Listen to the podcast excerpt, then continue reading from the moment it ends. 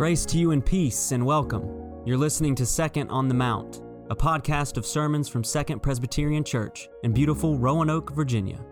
My name is Ben Brannan, Associate Pastor for Youth and Young Adults.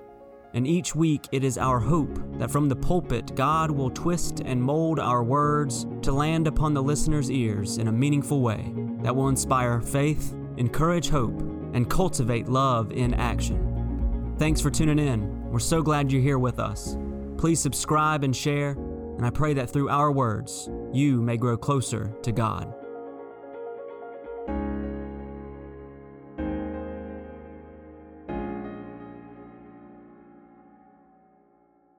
Let us pray. Grant that the words of my mouth and the meditations of all our hearts and minds be acceptable in your sight. O Lord, our rock and our redeemer. Amen. Our scripture reading for today comes to us from Matthew, the 13th chapter, verses 31 through 33, and then continuing from verses 44 to 52. Listen now for God's word then and God's word now. He, Jesus, put before them another parable. The kingdom of heaven is like a mustard seed that someone took and sowed in his field. It is the smallest of all seeds, but when it has grown, it is the greatest of shrubs and becomes a tree, so that the birds of the air come and make nests in its branches. He told them another parable. The kingdom of heaven is like yeast that a woman took and mixed in with three measures of flour until all of it was leavened. The kingdom of heaven is like treasure hidden in a field, which a man found and reburied. Then, in his joy, he goes and sells all that he has and buys that field. Again, the kingdom of heaven is like a merchant in search of fine pearls. On finding one pearl of great value, he went and sold all that he had and bought it. Again, the kingdom of heaven is like a net that was thrown into the sea and caught fish of every kind. When it was full, they drew it ashore, sat it down, and put the good into baskets, but threw out the bad. So it will be at the end of the age. The angels will come out and separate the evil from the righteous and throw them into the furnace of fire where there will be weeping and gnashing of teeth. Have you understood all this? They answered, Yes. And he said to them, Therefore, every scribe who has become a disciple in the kingdom of heaven is like the master of a household who brings out of his treasure what is new and what is old. This is the word of the Lord. Thanks be to God.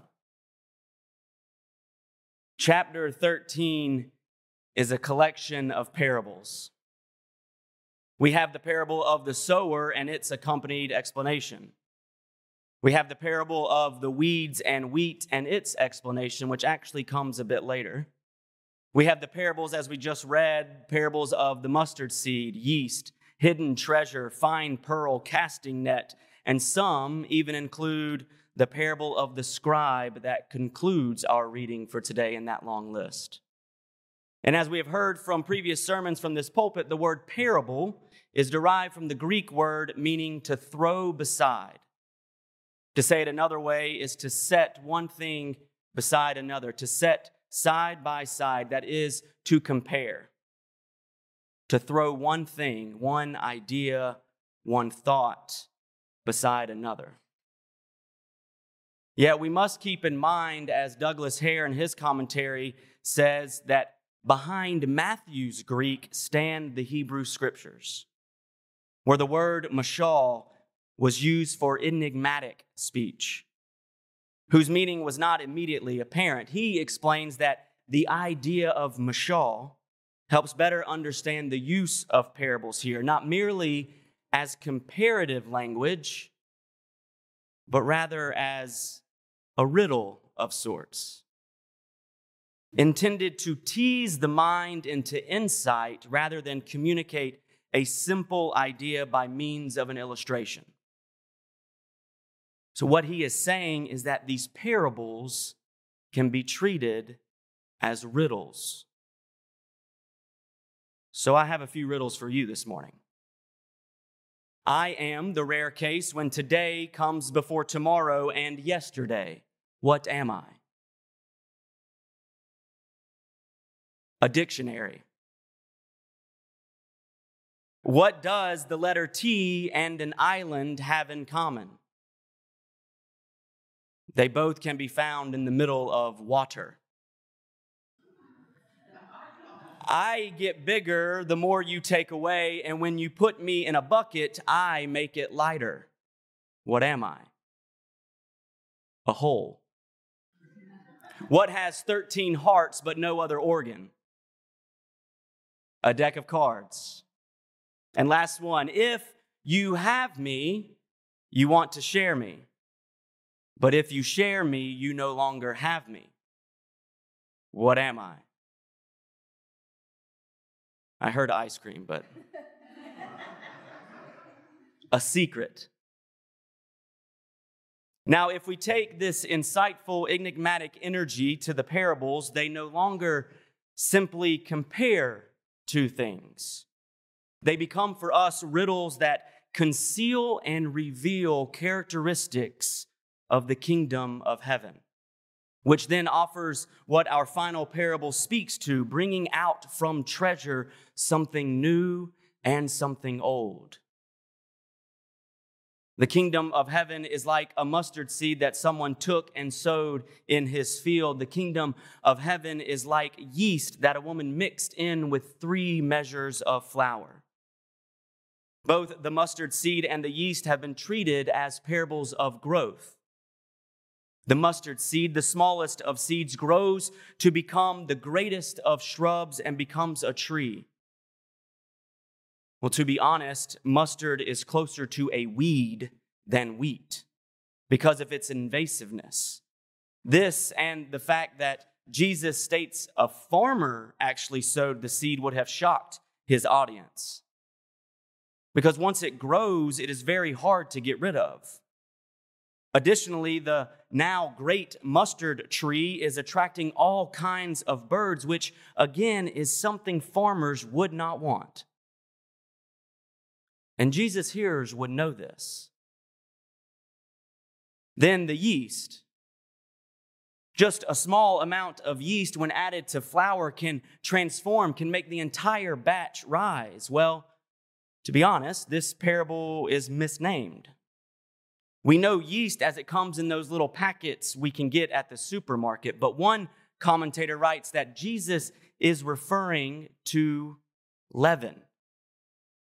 Jesus is referring to leaven, not yeast. Leaven is a rotting, molding lump of bread and is usually a negative symbol of corruption. Furthermore, the, the woman actually hides this corruption into three measures of flour. Three measures is enough to yield bread that would feed a hundred people. Again, this is something that would seem odd to Jesus' hearers of the time.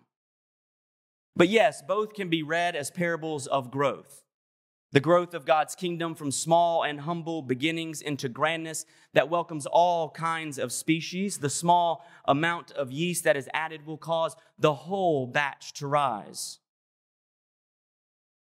Could there be something more concealed in these parables, in these riddles that we aren't seeing yet? Well, then we have the hidden treasure and the fine pearl. The kingdom of heaven is like treasure hidden in a field which a man found and reburied. The kingdom of heaven is like a merchant in search of one fine pearl.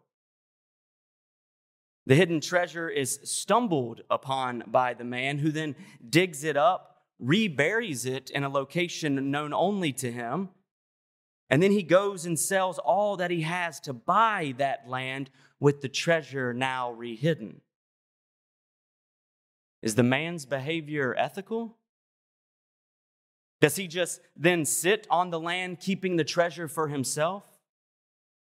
And the merchant who is searching for fine pearls, his treasure. And upon finding what he has been searching for, he sells all that he has to purchase that one single pearl. And what does he do with it? Does he just keep it to himself? Remember our riddle from earlier. A secret is yours only as long as it is not shared. So, can this be the comparison Jesus wanted to preach about the kingdom of heaven? Or does it speak more to what Jesus said to the rich man later in Matthew? If you wish to be perfect, go, sell your possessions, and give the money to the poor, and then you will have treasure in heaven. Then come, follow me. Parables provide many interpretations. That's why they're so fun and hard. The treasure and pearl continue the earlier theme of the smallness of the kingdom, treasure found in a big field, one pearl among many, as well as continue the theme of the hiddenness of the kingdom. Well, another interpretation is that they illustrate the cost of discipleship and the ultimate treasure that is God's kingdom. Still, another interpretation is that they speak to the incomparable worth of the kingdom and the necessity to do all you can to obtain it. All are good and fair interpretations. But as riddles, as enigmatic speech intended to tease the mind into insight, tease the mind into reflection and response. What else could they be telling us? Well, to understand these riddles about the kingdom of heaven, we must understand what the kingdom of heaven is. The question of what is the kingdom of heaven has been debated by biblical scholars as long as there has been biblical scholars. Some assume it is the place you go when you die.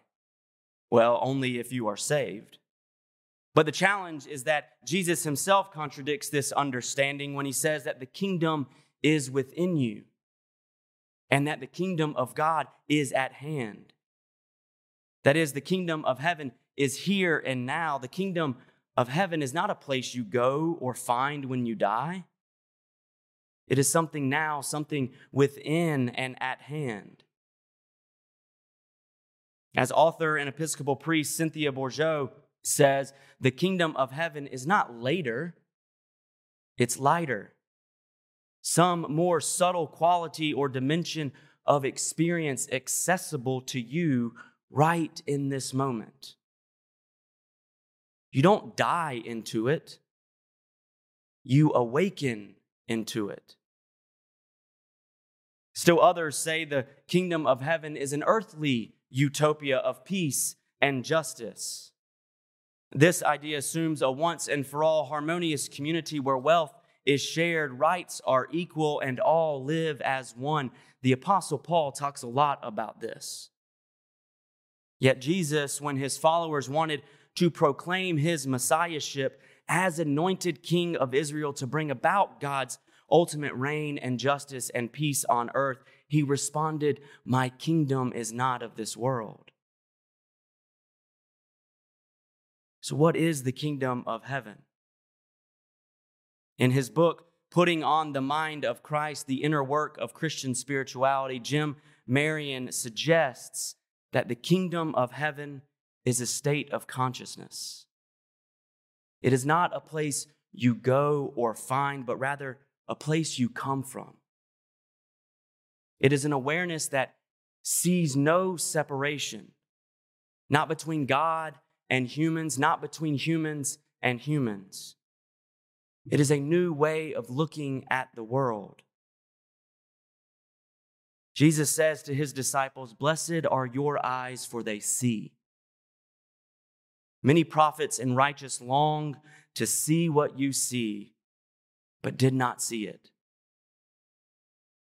These parables, as mashal, offer us riddles that open our eyes to the kingdom of heaven in the here and now, teasing the mind into reflection and response. They draw us into a kingdom consciousness. The mustard seed and leaven open our eyes to the truth of God's action in the tiny movements and moments of life. They reveal a new understanding of God's primary reality right now, shaping and transforming what we thought to be true. The kingdom of heaven is the scandalous claim that sees a weed giving sanctuary to a multitude of birds. The kingdom of heaven is the outrageous idea that grace, mercy, and love can corrupt three measures of flour and make the entire batch rise, transforming it into something new. The kingdom of heaven is the reality that claims what is will not always be. Kingdom consciousness is an awareness that transforms the things we hold as treasure. When we become aware of God's divine action in the tiniest movements and moments of life, we see the hidden treasure and spot the fine pearl. And life then becomes one of joyful response. Beloved, there is within the world, within the world we live, small and hidden wonders of God's divine action. And if we have eyes to see such wonder, everyday life of schedule and routine and busyness will be disrupted and transformed. And then with joy, we can celebrate the ever present kingdom of heaven in the here and now. And so too, then we become participants. What is the kingdom of heaven like? Spoken word poet Lo Alamon says this The kingdom of heaven is the reality that the God of the impossible might defy gravity in our hearts as God uses us to create a world of weightless wonder, that wherever we go, we turn it into heaven. What is the kingdom of heaven like? Well, the kingdom of heaven is like a dandelion. When a young boy saw it growing beside a sidewalk, he shouted to his friends and they celebrated its beautiful yellow color together. The kingdom of heaven is like a note written to a young girl, a note that reminded her of her beauty and potential, that washed away her insecurities and became for her a mantra of life that she can be and do anything. The kingdom of heaven is like a friend who sits with another, holding their hand in the waiting room as a diagnosis is shared. The kingdom of heaven is like the hundred kids, youth, and adult volunteers who joined together last week at Vacation Bible School to learn about and be the body of Christ at the table. The kingdom of heaven is like an open table with seats for all people of all shapes and sizes, of all color and race, people young and old, where the invitation is to dine with Jesus who was and is and shall ever be the heavenly and earthly host. I wonder what the kingdom of heaven is like for you. Because once you figure out the riddle, once you have eyes to see, you will never again miss the truth of God's love, grace, and mercy that is the kingdom of heaven right in front of you. To God be the glory. Amen.